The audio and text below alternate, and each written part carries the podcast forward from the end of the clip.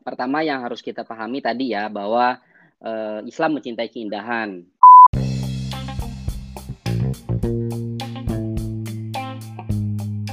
Halo, selamat datang di podcast Dokter Gigi Gaul. Kali membahas permasalahan seputar kesehatan gigi dan mulut atau sedikit melenceng di luar itu. Episode kali ini kita akan membahas mengenai bleaching dan veneer. Ini tren yang sepertinya sedang digemari di masyarakat untuk mendapatkan gigi yang lebih putih dan senyum yang lebih menarik. Tetapi saya beberapa waktu yang lalu sedang membaca buku mengenai Islam dan kedokteran gigi. Ini bisa didapatkan di toko buku terdekat ya, jangan dicari di toko bangunan di buku terdekat bahwa dia membahas sudut pandang Islam terhadap berbagai tindakan atau prosedur di bidang kedokteran gigi. Nah, salah satu yang menarik perhatian di situ juga dibahas sudut pandang Islam terhadap bleaching dan veneer yang tadi dibahas di awal. Beberapa pasien pernah menanyakan juga bahwa dok kalau saya di bleaching atau di veneer eh, nantinya pandang eh, menurut dari kalau agama saya Muslim, agama saya Islam, saya seorang Muslim, apakah ini akan bermasalah? Seperti itu gitu ya. Saya jujur saat itu nggak memiliki kompetensi di bidang itu gitu. Nggak memiliki pengetahuan yang berlebih di bidang itu. Tetapi setelah membaca buku yang tadi saya bahas Islam dan Dokter Gigi ternyata membahas mengenai bleaching dan veneer dari sudut pandang Islam.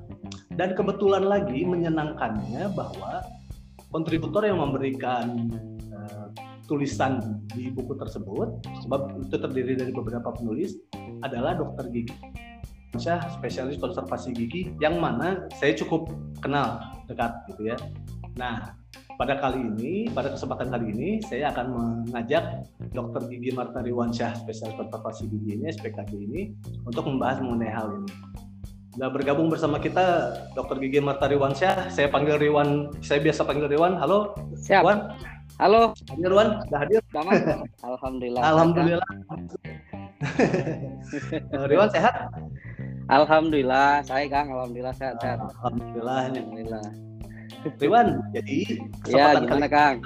Khas uh, sedikit banyak, mungkin banyak di bleaching dan veneernya dan sedikit tentang pandangan Islam terhadap dengan veneer okay. ini sesuai dengan uh, kontribusi yang diberikan di buku Islam dan Islam oh. Ya. Iya, iya.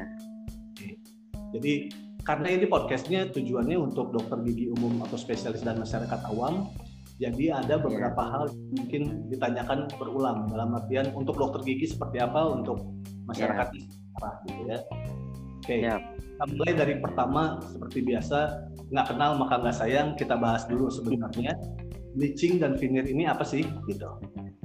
Oke, okay. baik. Bismillahirrahmanirrahim. Assalamualaikum warahmatullahi wabarakatuh.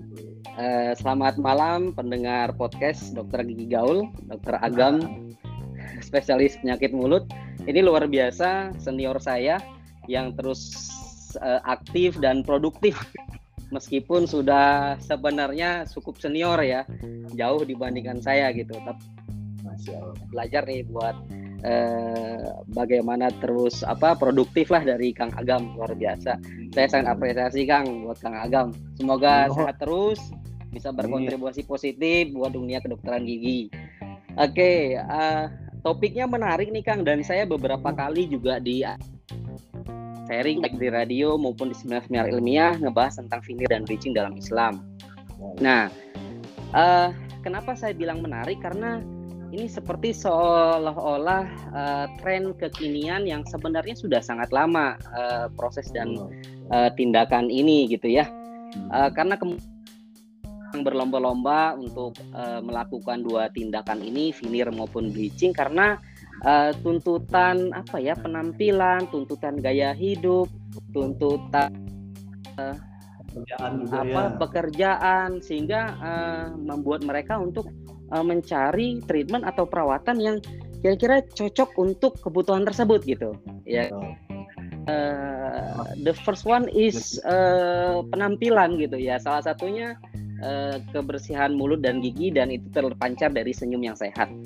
Nah, uh, jadi yang ingin saya uh, pahamkan dulu ke pemirsa semuanya bahwa dalam Islam juga uh, kita tahu bahwa senyum itu uh, adalah sesuatu yang baik ya. Uh, salah satu hadis juga mengatakan bahwa uh, salah satu sedekah yang terbaik sesama muslim adalah dengan memberikan senyuman terbaik kurang lebih seperti itu ya nah senyum ketika senyum terbaik mau nggak mau kan pasti kita memperlihatkan gigi ya. Nah gigi itu itu simbol uh, dari kepribadian seseorang. Kalau giginya putih bersih kemudian bercahaya gitu ya rasa percaya diri kita pun akan semakin uh, meningkat ya gini orang pun melihatnya juga akan gitu. Wah ini ngeliat Kang Agam giginya putih wajar dia dokter gigi gitu misalnya kan. Ya tapi selain dokter gigi juga saya yakin pasti berharap untuk mempunyai senyum yang yang sehat kemudian senyum yang baik senyum yang yang cantik ya gitu. Nah uh, tapi harapan terkadang tidak sesuai dengan kenyataan. Benar Kang ya? Betul betul. Uh, sering kali uh, kemudian uh, ketika kita senyum ya punten ini ada gigi berlubang terlihat sedikit warna hitam atau kuning ya kan nah ini buat sebagian orang itu sangat mengganggu sekali penampilannya. Benar nggak? Ya mengganggu sehingga dia ngerasa ah nggak kurang percaya diri nih gitu. Selain dia nggak kurang percaya diri atau tidak percaya diri orang juga yang melihatnya jadi nggak enak. Nah, kemudian akhirnya kan di sini konsepnya dasarnya adalah bahwa nah ketika sudah tidak menimbulkan rasa tidak nyaman baik buat diri pribadi maupun orang lain, maka di situ nih berkurang, benar nggak Kang? Nah, oh, makanya oh. makanya demi mendapatkan senyum yang yang indah tadi sebagai bentuk rasa sedekah atau rasa baik bentuk ibadah, maka uh, wajib hukumnya muslim untuk uh, memberikan yang terbaik, baik itu Eh, bahkan itu senyum sekalipun. Nah, itu dulu Kang. Nah, ketika ketika kemudian senyum ini bermasalah, uh, lalu kan uh, kita berpikir apa sih solusi yang terbaik, benar nggak Kang ya? Untuk mengatasi senyum uh, yang bermasalah ini, terutama pada gigi yang mengalami pewarnaan. Nah, gigi yang mengalami pewarnaan ini kan sebenarnya penyebabnya macam-macam ya Kang ya. Ada penyebab yang intrinsik atau penyebab dari dalam gigi itu sendiri gitu kan ada penyebabnya secara eksternal atau ekstrinsik. Dari yang itu kalau misalnya kita benar dari luar kita minum kopi itu sehari sampai lebih dari tiga kali, itu kan. Hmm. Kemudian teh yang kita kita tahu bahwa zat-zat apa minum minuman berwarna tersebut mempunyai resiko tinggi untuk uh, mengalami perubahan warna pada gigi kita. Kemudian ada faktor lain misalnya pengonsumsi uh, tetrasiklin ya kan oh, ketika kita sudah obat tetrasiklin dalam jangka panjang waktu kita masih kecil nah itu juga bisa mempengaruhi rokok kemudian kebiasaan misalnya apa kalau ibu-ibu eh, di desa itu suka menyugih ya apa nama sirih ya nah iya, itu iya. juga bisa mempengaruhi benar nah eh, faktor-faktor uh, ini uh, tanpa kita sadari juga akhirnya kan membuat uh, warna gigi kita nggak bagus tuh Nah, hmm. jadi uh, solusinya adalah dengan veneer dan Nah, lu perbedaannya apa nih veneer sama bleaching? Nah, kalau bleaching itu biasanya kita lakukan uh, bleaching itu saya ambil dari definisinya dulu ya. Bleaching itu adalah uh, mencerahkan. Jadi uh, suatu tindakan yang kita lakukan uh, menggunakan bahan hidrogen peroksida yang pada umumnya itu ya yang dilakukan uh, dengan suatu reaksi kimia ya kan sehingga uh, terjadi perubahan warna atau mencerahkan gigi yang sudah mengalami kusam melalui proses uh, reaksi kimia yang ada di dalamnya. Ingat bahwa bleaching ini hanya merubah warna, tidak merubah bentuk. Nah, bedanya apa dengan veneer? Hmm. Kalau veneer, veneer itu merubah warna dan merubah bentuk. Oke. Okay. Nah, itu dia poinnya di situ dulu. Jadi kalau teman-teman nih atau pasien yang datang dok, aku pengen di diputihkan dong giginya. Kemudian dokter melakukan pemeriksaan kan, pemeriksaan secara uh, lokalis, kemudian uh, dilihat bahwa oh susunan bentuknya oke, okay, tapi warnanya yang bermasalah. Maka indikasi bleaching itu tepat untuk dilakukan pada kasus itu. Yeah. Nah, tapi ketika uh, pasien datang keluhannya, dok, aku pengen di diputihkan warna giginya sekaligus hmm. diperbaiki uh, bentuk giginya karena juga ada uh, terlihat kurang bagus karena uh, apa bentuknya berjejal kemudian atau renggang gitu ya. Nah, ini juga indikasi uh, dilakukannya ini artinya veneer bisa dilakukan secara dua apa uh, untuk dua tujuan. Merubah uh, warna dan juga merubah bentuk. Ya kan? Nah pasti secara efek samping uh, veneer lebih uh, besar dibandingkan bleaching. Ya kan? Kalau bleaching kan hanya merubah struktur mikro yang ada di dalam permukaan gigi di beberapa literatur bilang terjadi perubahan uh, ion sulfur, kalsium, fluor yang ada di dalam permukaan email gigi. Ya kan? Tapi itu tidak signifikan. Artinya, oh nanti gigi saya kan yang mitosnya giginya jadi rapuh. Nah, enggak, bukan, bukan seperti itu. Ini hasil dari pengamatan secara elektron mikroskopik ya. Nah, jadi terlihat ada perubahan tapi tidak merubah kekuatan dari gigi tersebut. Nah, itu kalau kita lihat eh, dari proses bleaching tersebut. Itu mungkin Kang. Oke, okay, oke, okay, okay. Kebayang ya kira-kira ya, ya perjalanannya. Kalau okay. itu karena merubah bentuk, indikasinya lebih ke yang kalau ada yang ya, strukturnya juga stru, apa kondisi gigi gigi secara keseluruhan ada yang kurang baik gitu ya. Kalau benar Kang, benar, benar banget. Ya, nggak ada yang berputar, nggak ada yang ginsul atau apa sebagainya. Ya. Nah, kalau misalnya ada keterlibatan faktor-faktor tersebut, indikasinya ke veneer gitu ya sekali. Ya, benar. Jadi uh, nah pertanyaannya adalah seberapa uh, berat sih dok uh, gigi ini apa gigi yang rusak ini veneer ya kan? Apakah ya. semua gigi yang berjejal itu bisa divinir? Nah, enggak. Jadi dia memang ada beberapa kriteria, misalnya terjadi rotasi yang kurang dari satu mili, ya kan? Terjadi kerenggangan uh, atau diastema ya, kalau bahasa kitanya tidak lebih dari dua mili, misalnya di antara gigi masing-masing gigi. Nah itu kan syarat uh, yang harus dipenuhi. Kalau terjadi seperti itu, jangan dipaksakan finir karena secara bentuk tidak akan bagus, secara biomekanis juga tidak akan baik nantinya ya kan? Nah ini yang yang juga harus diperhatikan oleh dokter-dokter gigi. Jadi nggak semua uh, misalnya giginya terlalu rotasi itu. Uh, kita hmm, paksakan hmm. untuk dilakukan veneer ya. Akibatnya nanti secara fungsi tidak akan maksimal. Tiba-tiba entah terjadi chipping kemudian uh, bahkan lepas veneernya karena tidak bisa mendapatkan beban punya yang yang baik gitu Nah, jadi uh, hanya untuk uh, gigi yang berjejal secara minimal atau uh, ringan, berjejal ringan gitu. Biasanya yang bisa diindikasikan untuk dilakukan veneer. Gitu kan.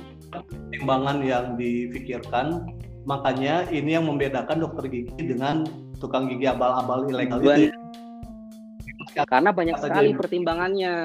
Benar, enggak nggak tiba-tiba kalau dokter giginya cuma mikir duit mah meren. Atau langsung langsung aja ya dikerjain masih cut we gitu.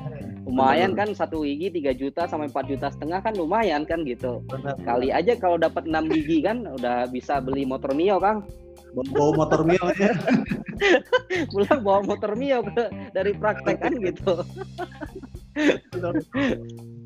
gitu. Tapi tanggung jawab moralnya juga besar di situ. Jadi uh, don't try this at home. Pasien kita bukan untuk dicoba-coba ya, karena ini sebenarnya kompetensi uh, kompetensi dokter spesialis atau dokter GP yang sudah mengikuti pelatihan. Nah, jangan uh, kita merasa uh, apa tertarik kemudian tertantang tapi kita nggak ngukur diri. Ya kan ya pasien mana tahu yang penting dia datang ke dokter gigi. Bener gak kang? Betul betul. Kita merasa mengukur dirinya bahwa aku kurang mampu lakukan. Karena apa? Treatment ini sesungguhnya sangat kompleks. Tidak sesimpel yang kita hanya lihat bahwa kemudian gigi ini dikikir ditempel oleh satu bahan ya kan? Komposit maupun porselen. Selesai gitu, gitu selesai ya? gitu. Enggak. Oh, oh enggak enggak gitu juga kang. Karena di situ harus ada kriteria smile design yang kita lakukan ya kan ada uh, kriteria panjang ukuran iya. gigi, yeah. pertimbangan satu dan banyak sekali Kang. Jadi betul, betul. memang nggak semudah yang uh, dilihat seperti yang di medsos-medsos yang kita wah kayaknya before after keren banget ya gitu. Nggak tahu uh, perju di hasilkan Waduh. Benar, ya. benar, benar, benar, Kang, benar. Wih, ini langsung lengkap ini ya penjabarannya si Riwan luar biasa. Uh, kita break dulu sebentar. Siap. Dari bagian satu nih, nanti bagian dua, ya Wan ya. Siap, siap. Oke, kan. jangan ke mana-mana, kita akan segera kembali.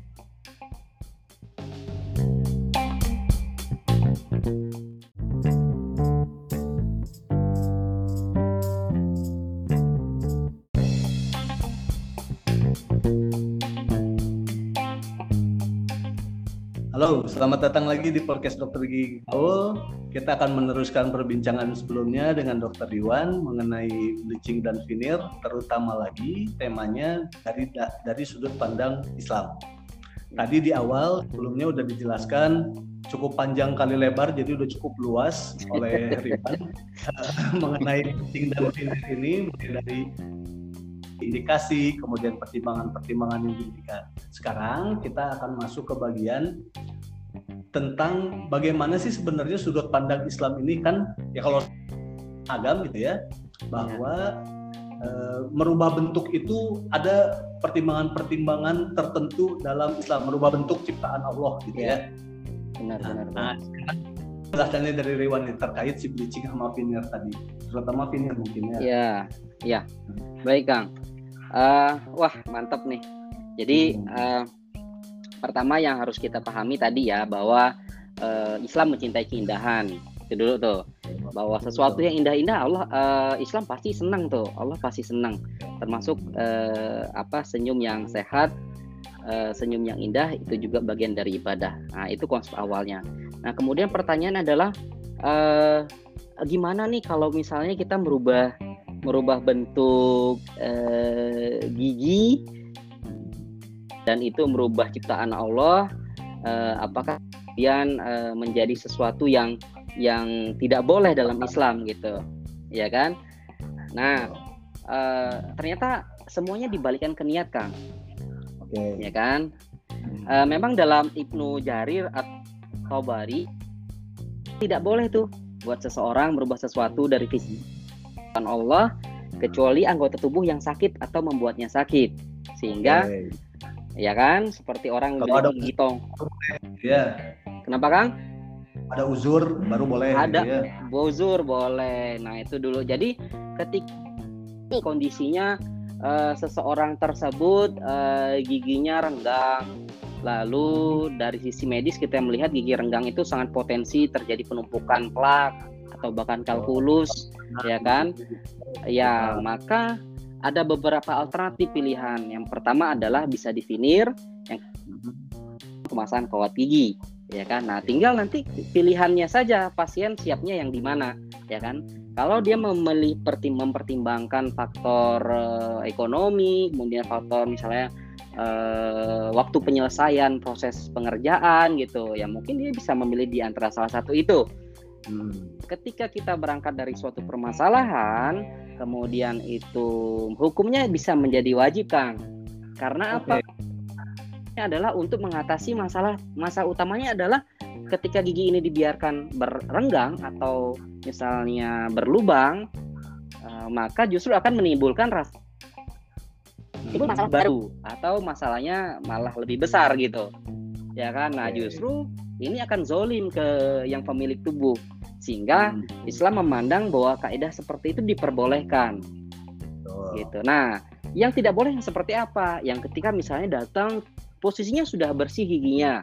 Hmm. sudah putih sudah normal lah ya misalnya. Kemudian bentuknya juga sudah oke oke sudah oke okay, maksud sudah oke okay, oke okay juga lah cukup oke okay, gitu maksudnya kan dalam ya batas kan? normal gitu ya. Dalam batas normal lah itu bahasa. Batas normal itu seperti apa misalnya tidak ada renggang. Gigi berjejal oh. hanya sedikit tidak mengganggu fungsi. Wajah secara umum juga terlihat sangat proporsional. Ya tidak ada permasalahan sebenarnya. Nah kemudian dia datang dia bilang ke dokternya dok aku pengen di veneer dong. Aku pengen di dibutihkan dong giginya biar apa? Ya biar terlihat tampak cantik. Nah ketika key pointnya di situ maka ini yang tidak diperbolehkan dalam Islam karena apa ada unsur ujub di situ ada unsur ingin me, wah berlebih-lebihan iya. jadi tindakan yang mengundang atau memicu tindakan berlebihan maka haram hukumnya dalam Islam ya kan nah, gitu. mau terlihat saya mau cerita bahwa saya habis veneer habis sekian juta. Nah, iya. Nah, itu jadi yang yang yang tidak boleh. Karena Yusuf Al-Qardawi juga berkata bahwa dia bilang seandainya orang tersebut mempunyai kecacatan yang tidak enak dipandang, misalnya karena ada sesuatu e, misalnya ada daging tumbuh di dalam badannya atau sehingga dia tidak menimbulkan nyaman atau sakit, maka tidak berdosa dia berobat untuk merubah bentuknya sehingga cacatnya hilang dan penyakitnya hilang sehingga hidupnya juga kembali normal. Nah, ini diperbolehkan. Nah, tapi ketika uh, niatnya adalah hanya untuk uh, ria, ya kan, hanya untuk uh, merubah fungsi bentuk dari ciptaan Allah yang sebenarnya tidak bermasalah, yang dipermasalahkan. Jadi balik lagi ke niat, kemudian ke tujuan awal dari kita melakukan treatment ini apa. Itu mungkin Kang sudah jelas mungkin ya. Nah, ya, kalau dirangkum kurang lebih seperti ini ya bahwa ya. bleaching dan veneer ini sebenarnya nggak hanya semata menyangkut faktor estetis atau penampilan, gitu Benar. gitu ya. Ada Benar. faktor uh, kesehatan juga dipertimbangkan di situ untuk ya. kesehatan maksudnya gitu ya. Iya, benar. Perbaiki fungsi tertentu dari gigi. Iya. Ya. Benar, Jadi dan satu lagi kalau dari sudut pandang Islamnya menekankan pada niat dan tujuan tadi yang seperti niat dan tujuan benar. Kata yang lebih baik oh itu mah malah disarankan gitu ya bahwa perbaiki gitu dengan ya. lakukanlah bleaching atau sitinir ini gitu. Iya benar. Niatnya Jadi, menuju yang ujub tadi menimbulkan ujub atau mencuri ya ya hanya untuk misalnya vinir buat gaya-gayaan. Ah ujub pengen cantik doang pengen uh, punya apa di medsos biar keren postingannya. Nah, nah ini yang, yang dilarang. Sama kayak yang pasang behel biar naik pasang status behel aja. yang di Kortugi gitu ya. Jadi hal-hal seperti Tapi, ini sebenarnya tidak benar ya, pada dan... ikut per keren katanya iya. keren saya juga pasang nah itu mah udah iya nah itu apalagi pakai gigi kelinci gigi kelinci gitu ya. Iya jadi binatang pengerat kita dibikin. Iya. Benar-benar kang. Sepertinya sih udah udah jelas bahwa tergantung niat tadi. Tetapi ya. kembali ada sedikit yang mengganggu ini. Iya uh, gimana kang? gini vinir ini kan tadi kata Riwan ada perubahan kurangi sebagian ya. gigi ya sebagian Benar. struktur gigi Ya. Jadi apa bedanya veneer sama crown? Hmm. Baik, bedanya hmm. kalau veneer itu dia hanya mengurangi uh, permukaan gigi di bagian uh, labia kedokterannya oh, atau di bagian luar saja. Oke. Okay. Ya, oh, kalau yang, kon yang tampak gitu ya, yang akan tampak oleh benar, orang lain. yang tampak dari luar, benar. Nah, biasanya ketika gigi-gigi awalnya sudah sangat rusak, baik di bagian luar maupun di bagian belakang, dari gigi maka lakukan pemasangan crown gitu jadi crown atau jaket atau mahkota itu biasa gigi itu akan dikecilkan eh, hampir seluruh bagian gigi ya kan? Seluruh sisi uh, ya kemudian di, di, semua gitu ya. sisi dikurangi dalam batas dalam bat ketebalan ter kan? Tergantung misalnya kita mau ngurangin di bagian cervicalnya misalnya kira-kira sekitar 0,8 mili di bagian bodinya atau di bagian labial atau bahasa kita 2 per 3 insisalnya itu mungkin agak lebih tebal menjadi satu mili. Di bagian sisalnya kita kurangin sekitar satu setengah mili. Nah itu syarat-syarat preparasi hmm. ya kan nah ini biasanya kalau dokter yang sudah mengerjakan crown itu sudah sangat Nah, ketika uh, kita melakukan pengurangan bagian gigi ini secara keseluruhan, maka itu tindakannya dinamakan crown.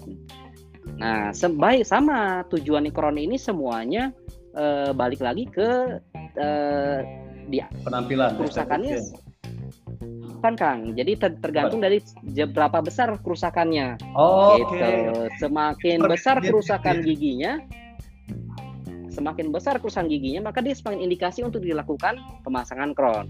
Oh. Tapi kalau kerusakannya cuma ah di bagian permukaan saya hmm. atau diikuti dengan perubahan warna di bagian permukaan ya saya finir indikasi gitu atau mungkin nggak ada kerusakan tetapi perubahan uh, posisinya perubahan posisi finir masih bisa finir dulu gitu ya. Bisa, benar, benar Kang. Berarti itu tadi kembali Jadi, bahwa bleaching ini, eh ini masuk ke bleaching yang lebih menekankan ke penampilan gitu ya, estetik ya.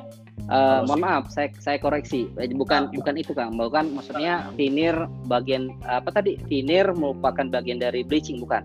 Bukan. Jadi finir ini sama seperti bleaching, bagian dari untuk memperbaiki penampilan gitu, estetika. Oh ya, kalau tujuannya nah, memperbaiki estetika benar nah, tujuannya, benar. Itu bedanya dengan crown tadi, kalau pertimbangkan kerusakan yang udah terjadi kerusakan gitu lebih ya. parah benar benar kan kan untuk indikasi ya. iya okay. iya benar ini sepertinya bisa jadi topik bahasan baru ya ngebahas sama tentang crown sama pinir ini sebab sepertinya bahasannya juga akan panjang tetapi nggak uh, bisa kita lakukan sekarang sebab akan melenceng dari tema episode kali ini.